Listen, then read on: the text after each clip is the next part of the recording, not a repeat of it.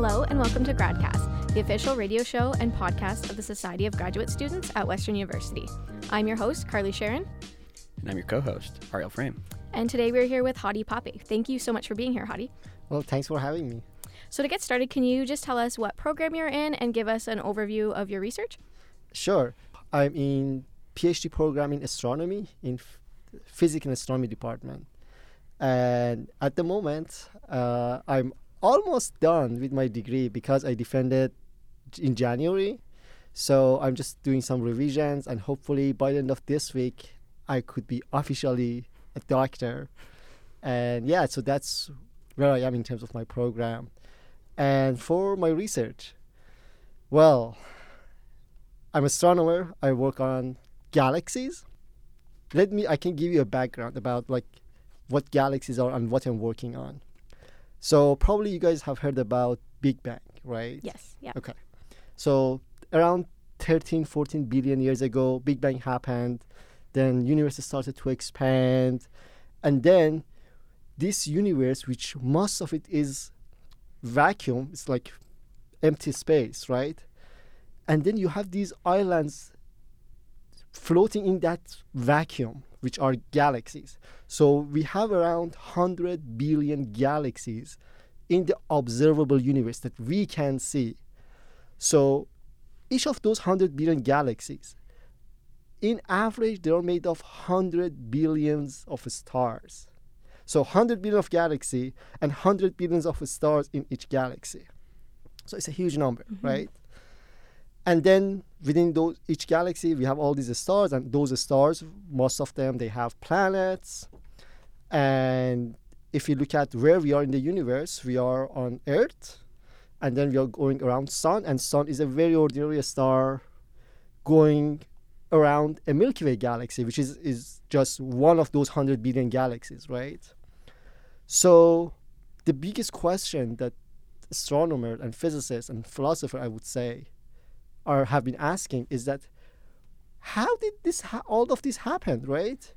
You start from Big Bang and then you come up with this beautiful structure of from very large scale of galaxies and actually galaxy clusters and then you come and then you have stars and then you have planets and then on these planets some of these planets you may ended up with life and some maybe with the intelligent life and maybe one of us and we are sitting here asking all these questions right? So really how all this process happened?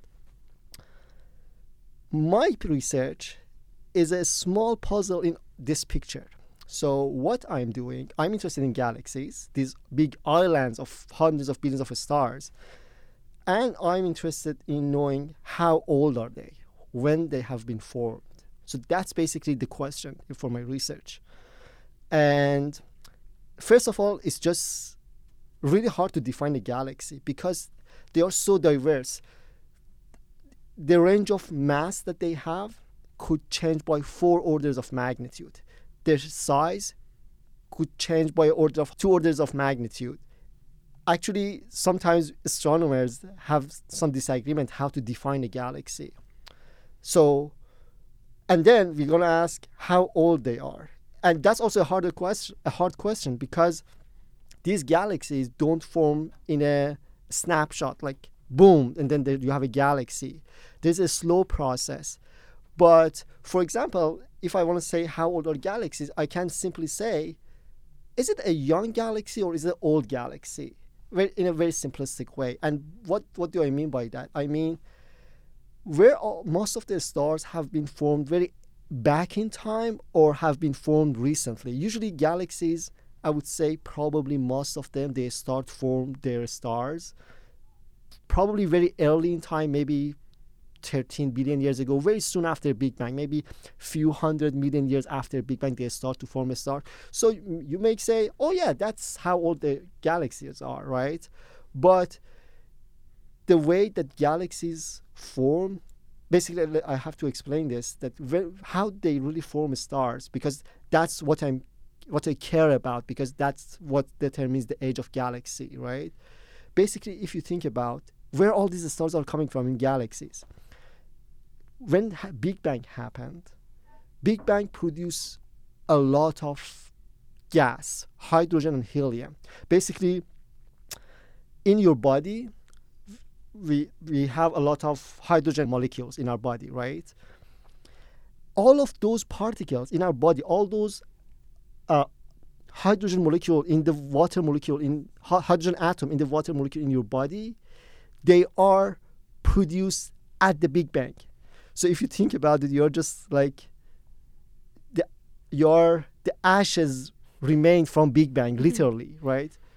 So Big Bang happened and you have all this gas like floating in the universe, right? And then somehow these big cloud of gas they start to collapse and because they have gravity, right? And they start to collapse in a smaller part and they become denser and denser and they form galaxies and then within those galaxies some smaller scale of the smaller in a smaller scales those clouds will start to form stars slowly and slowly right? So that's how stars are formed. And then around those stars planets may start to form. But for me the question is how fast those galaxies started to produce all those stars right? So for example if you look at our galaxy our galaxy has started forming stars around 13, 14 billion years ago. But even still to this day, it's forming a star. Actually, our galaxy, Milky Way galaxy, is something that we call a star forming galaxy because it's very actively forming a star. But there are some galaxies which they don't produce stars anymore because they ran out of their gas. So they have no reservoir of gas anymore to produce new stars. So in my research, what I do, I look at all these galaxies, not all, uh, some of these galaxies, which are usually nearby, because the scale in astronomy is so crazy that, you know, for only very few nearby galaxies, we can actually observe individual stars. And again, a reminder there are 100 billion stars in each galaxy in average, right? And for like very close distance we can actually observe these individual stars if we go further these galaxies are just like a blob of something, some light, you can't really pick individual stars in them. So I look at these nearby galaxies when I can see, oh yeah, there's a star there, there's a star there, there's a star there. And then I try to use those stars and determine how old are those stars. And then I would say, in average, how old are stars in that galaxy? And that tells me about how old is the galaxy itself. But how do I know how old are those stars? The trick is that actually we understand the stars very well. For example, a star which is very young, it's very blue. They are very hot.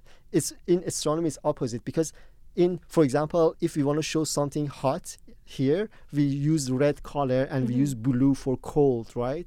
In astronomy is different because things that are very hot, yes, they are red, but actually, if you make them hotter, if you increase the temperature, they turn to blue.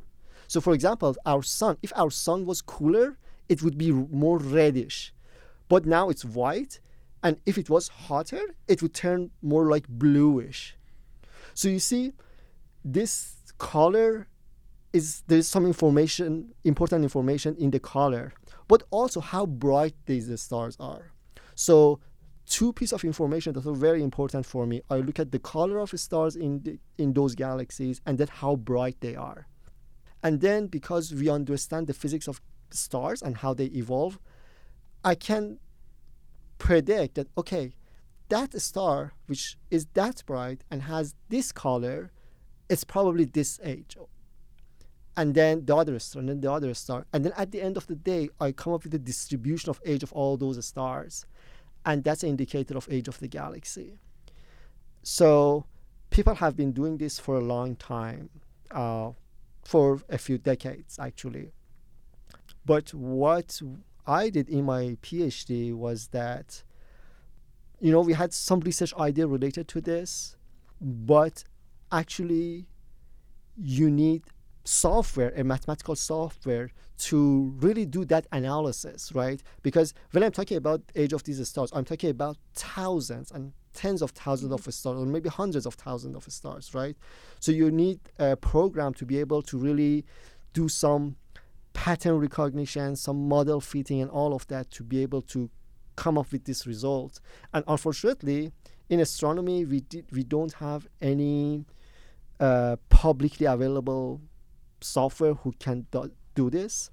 And the sad part of my story in my PhD was that I lost a lot of time in my PhD because that software wasn't available because we had research uh, research questions. But because that those software are not available we try to do other things without and answer those questions without using those softwares. But nothing really worked. And at some point i was by the close to the end of my phd and i had no results and i was like this is not good this is mm-hmm. not going well right and then i was at the point that i suggested to my supervisor that maybe we should build that tool from scratch ourselves. And fortunately, she gave me a thumbs up and we went ahead. So basically, the most important part of my PhD to was to build a Python package who can do all these analysis and modeling and do all this statistical modeling. And it became actually the core of my PhD. So I wrote a Python package which if you take a picture of a galaxy and if you measure the color and the brightness of those stars in that galaxy and you give it to my code, my code can tell you how old is the galaxy, it can give you a distribution of age of stars in that galaxy. As I said, that's so who, who why should I care about this? As I said, this is a small puzzle in that bigger picture, right? We are all asking, okay, how the universe tend to be this way that we are observing it now, right? So my research is trying to answer this question that okay, really when the galaxy when galaxies form are formed and how. So it's a, just a small piece of that puzzle.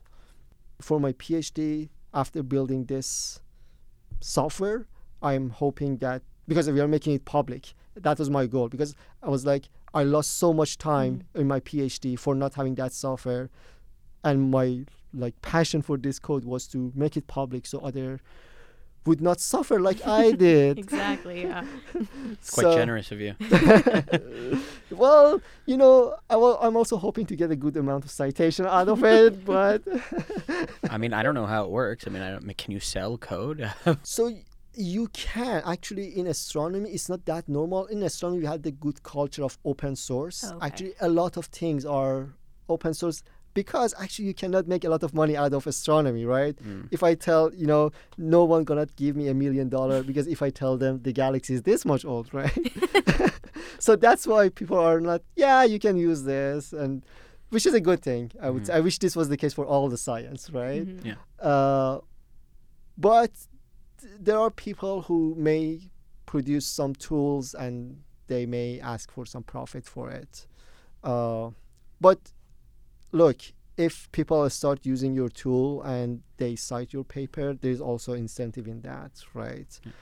Uh, I don't think that's something that you can just easily say, "Oh, yeah, I don't want that." So, well, yeah. Yeah, so you get like a kind of the prestige and the glory. I mean, we're all where I feel like sometimes we're told that as academics that we uh, appreciate the prestige that comes with the publication, yeah. as if in of itself, like that's gonna pay the bill. yeah, yeah, that's a sad but fair point. Yeah. yeah, but yeah. this this work you've put in, uh, it seems like it was well worth it. It seems mm-hmm. like it's going to be really valuable for other people. So I'm sure lots of people are going to be super thankful that you did it. Yeah, because they're going to be wanting to ask some of the questions that you're asking. Yeah, well, that's my hope, right? We will see how the community would react to this code. I'm like, would they look at my code? I'm like, what language is this? Like, what, what, what is this? Hope, hopefully not. That's not the case, but we'll see. We'll see. Uh, can I ask how? Uh, you know, you said you made this change in the middle, mm-hmm. and I, I, really like um, the way you told your process there, yeah. and you told it kind of how you went through it from the beginning of the yeah. thought and then to the end. Oh, and then we had to change. Yeah. Because because it really ma- it makes it uh, clear. Like you know, mm-hmm. I don't know how you feel about this, Carly, but like it's not uh, a straightforward path. Oh, not yeah. PhD. You know. Yeah. There's failures in the middle and Absolutely. it's we need to make that clear to people that we it's a bumpy road, right? So Yeah. I'm glad to hear that you're like being you know forthright about that process, and that's Yeah. that's how science is, right? So I'm really glad to hear about that, and I'm glad that you made made made it through Yeah. with something tangible that you could share. You know that that's a lot of people don't even get to that. But what I want to ask is that switch there. It sounds like you now all of a sudden had to become a computer programmer. Right. Um, did you have a computer bro- background before? I mean, learning a new skill is like difficult, especially trying to build something that somebody else wants to use. So it really has to be like good, Yeah. right? So Yeah. how did how did that go? Yeah, so I actually never had a official education in coding. Actually, I never took a co- course in it. Uh, I learned it in a hard way. so for my master program, I did my master in physics, and I remember I at the time I I, I did my background my undergrad in Iran in physics, but in that program we didn't do much coding so I had no experience. Then I started my master program, and then there, the first week, my supervisor was like, "Yes, go and code this problem for me." I was like, "Oh my god!" But I had to do it, right? So I remember, like, I would, my best friend Google. That's how I learned coding. So I was like all the time on Google trying to s- just learn how to define a list or something like that. But I had to produce a result, right? So I learned it in a hard way, but s- I had this experience in my master programs that I did. I wouldn't call myself a coder because I was never really got any education in it. I, I had a problem, I would write a code to solve that problem, right? Maybe I wasn't well educated enough in it, but I, I, I think I would call I would like to call it a scientific coder because for example if you ask me to write an application i have almost zero background right but if you have if you have a statistical problem i can do a lot for for that problem right so i can do a lot of computation calculation with my with python right? But for example designing a website i have no idea. So I, I don't call myself co- a coder in that sense but for scientific coding yes i got exposed to it for my master programs. And then for my PhD, uh, actually that was my goal. So my supervisor, actually the reason that I chose this program, Western, and my supervisor was that actually she had a had a lot of experience in statistic and coding. I really like statistic and coding by the end of my master program. I like astronomy, and I contacted her and I was like, apparently we enjoy the same thing. Are you interested to work with each other? And she was like, yes and then how we started to work on this project. Uh, but just coding to solve your problem is still very different from writing a code that someone else want to use, right? And honestly, I wouldn't give a very good grade to the Python package that I have written in terms of how well written it is, Mm. how like ha- have I followed all the good practices to write a package? Probably, absolutely not. but I think it works. I think it works, and I hope people can be able to follow it and be able to use it. Uh, but that's something that you, I have been trying to learn over a long time, right? It doesn't have to be pretty to get it done, right? Yeah, I it think does the job, exactly. yeah. Yeah, Yeah. exactly. So you just learned this all yourself, basically, is what you're telling us. That is Yeah. so impressive. And I, I might have missed it, but did you say like when? How far into your PhD were you when you realized you had no way to analyze your data? Like when did you have to really That- grind and and get this program made? That's the best part. I was in my fourth year. so you can imagine that how stressed I was. Yes. And I was like, oh God, I'm in fourth year. I, I literally had zero results. You know, I tried different statistical method to try to answer the question that we were asking, but nothing worked. Mm. I kind of blame myself, but you know, it, it is what it is. It's research, right? Mhm. Uh, but I realized that, oh God, I'm like, this is not going anywhere. I'm not going to finish this program. So I was really frustrated actually at the time. Uh, and I told my supervisor that I don't think this is going to work. So maybe we should really start to build that tools from scratch and see how it goes. And then, so I asked her for two weeks to see what can I do? And after two weeks, I had like the skeleton of the code, and we thought that yeah, it may work actually. So I started to invest more and more, and after like two three months, we were like, no, this is working, this is working, but it still needed more time. So I spent so actually my PhD, I finished it in five years. So basically, I spent a year and a half after I had this idea, and in my thesis, I'm not reporting anything from the first three and a half Oh wow. time for a uh, period of my PhD. So everything was for the last year and a half. You know what? I don't think that's that uncommon, honestly. Yeah. I, I have heard in the past that a lot of people, it depends, on, it might depend a lot on the field, Yeah. but a lot of people end up in their PhD generating most of their data in the last year. Yeah, Yeah. So, yeah, it's a stressful, right? Because I'm like, what if that doesn't happen? yeah. You take another year. yeah, which I did. Yeah, I mean, it can go longer than that. I won't tell you how long I'd be. right, right. Um, so yeah, I think having finished it in five years, I would Yeah. not worry about it too. Maybe I think sometimes maybe it's the funding issue. It's like, well, how how am I going to stay here in terms of funding Right. and and all that kind of external? Like if you were if if, if they said to you, you know, uh, don't worry about anything else. Take your time. You got another two years. Yeah, Like then you wouldn't worry about it. So I don't know. yeah, Uh, I wouldn't I wouldn't sweat uh, taking five years. That's like that's not so bad. That's Yeah. actually the average for my program. yeah. True. I should say actually there was another p- project that we did because now that Tell we have this yeah, yeah. So now that we have this tool to really do this measurement, to measure this star, actually, we call it a star formation history. So when I say age of the galaxy, that's not how we say it in astronomy. We say measuring a star formation history of a galaxy. But the idea, actually, the, the idea that we had and the project we, I was trying to solve with other things without having this tool was to be very interested, interested to know how background contamination would affect this measurement. Because actually, what happens is that when you take a picture of a galaxy, there are a ton of galaxies in the background photobombing this galaxy. Mm.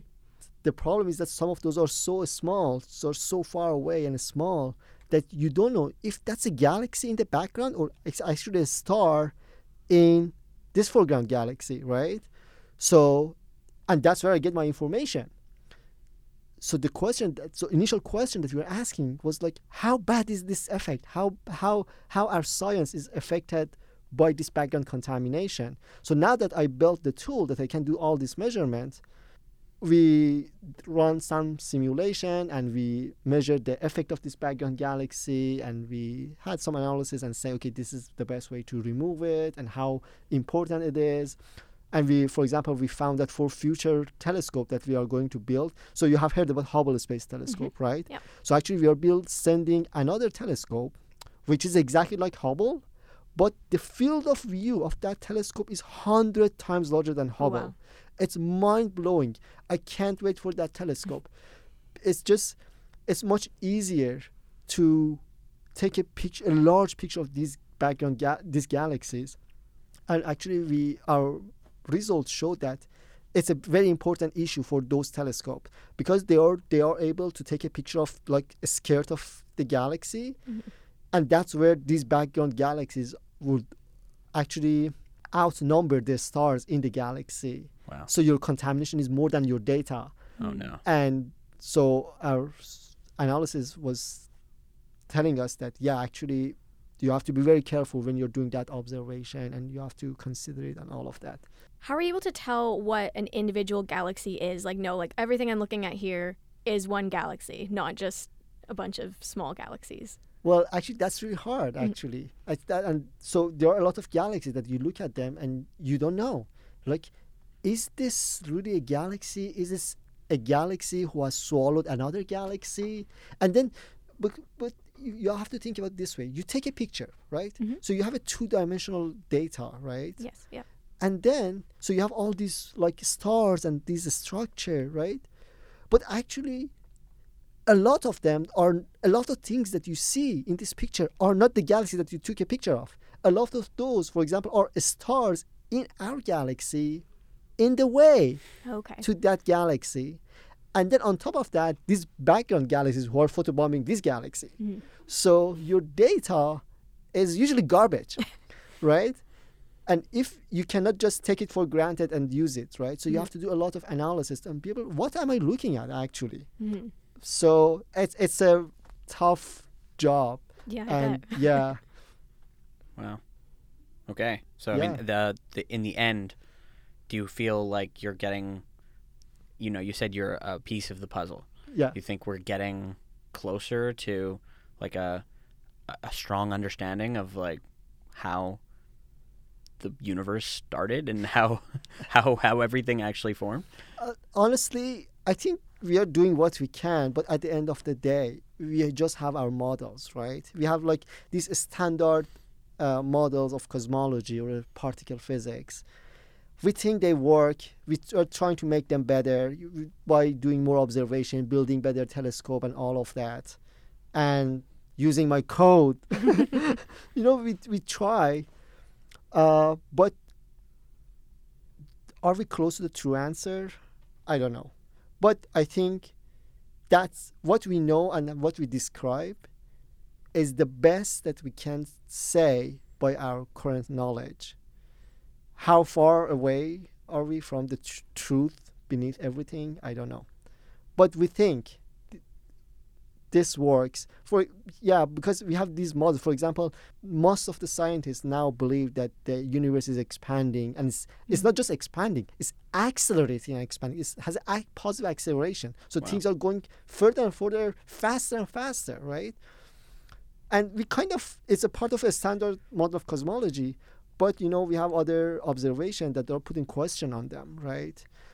So maybe in 10 years we come to the conclusion that actually this model that we have wasn't actually correct which is okay. And that's what i love about science because the science is not about proving e- anything e- something. It's actually about disproving things. So i think we are doing our best to disprove our beliefs here. Yeah, I guess I mean considering the time scales you gave, which are like you know, un- not fathomable for humans, Yeah. really. I think we can say that we've disproven a lot uh, over the years. You know, we know Yeah. the we know the universe isn't like a thousand years old. yeah You know, we know it's way Yeah. way older. You know, Yeah. so on the order, like you said, of Yeah, 13, billions. 14 billion Yeah. or something like that. So like, let's say that was like off by two, then maybe it's like six billion. It's Yeah. still way right, bigger. Yeah, right. So right. so so we've disproven like likely disproven a lot. Uh, Yeah, and- And, probably learned a lot. Yeah. yeah absolutely That's yes amazing. Yeah. it's, so it's not few thousand we can't let you go before you tell us now what your plans are. I know maybe that's a tough question, but you're you know you're two seconds away from being Dr. Hadi. yes So uh, what's Dr. Hadi gonna do? Well, uh, I'm leaving academia, which is very sad because I absolutely love research and I absolutely love teaching, uh, especially teaching. I love it. Uh, but I think it's the time to move on. Uh, so actually, I'm starting a job in finance. Oh wow. Yes. So, and that's the plan for now. well, actually, I'm really excited for it because it's crazy. Because I see how these mathematical models have been used Mhm. In finance, and they're exactly the same mathematical models that I'm using for my research. Uh, so it's it's just there's there's a lot of connection. So it's very interesting. It's I'm learning a lot actually. Just yeah. I never would have guessed, but Yeah. that that sounds it good. It makes sense. Yeah. Yeah. I mean, congrats on like. Sounds like you found a position. Yep. it's more than most people can say. Yeah. so that's awesome. Yeah. Thank you. Um, I have one more question before we wrap up. Very important question: Is Pluto a planet? We, well, we thought that it's a planet. Well, we the way that we defined planets, Pluto was part of the family, but we changed the definition, and I'm sorry to hear to say that, but it's not a planet anymore by the definition that we have, and the reason for it is that, for example, one of the reasons is it's too small, Hmm. and then the moon that has it's almost the same size not almost but uh, smaller but for a planet you would expect the moon should be much smaller so there, there are these definitions that we think we love to have when we define a planet and pluto is not part of that definition anymore For Pluto. yes Yeah. Well, pluto I think that's all the time we have today. So thank you so much for coming on. Um, it's been really great to hear about your research. It's been fun. thank you this was fun so thanks for having me So, this has been Gradcast, the official radio show and podcast of the Society of Graduate Students at Western University. I've been your host, Carly Sharon, and my co host was Ariel Frame. We've been speaking with Hadi Papei, and this episode was produced by Amelie Hutchinson. If you'd like to be involved with the show or get in contact with us, you can email us at gradcast at sogs.ca. You can also follow us on Instagram, Facebook, or Twitter at Gradcast Radio.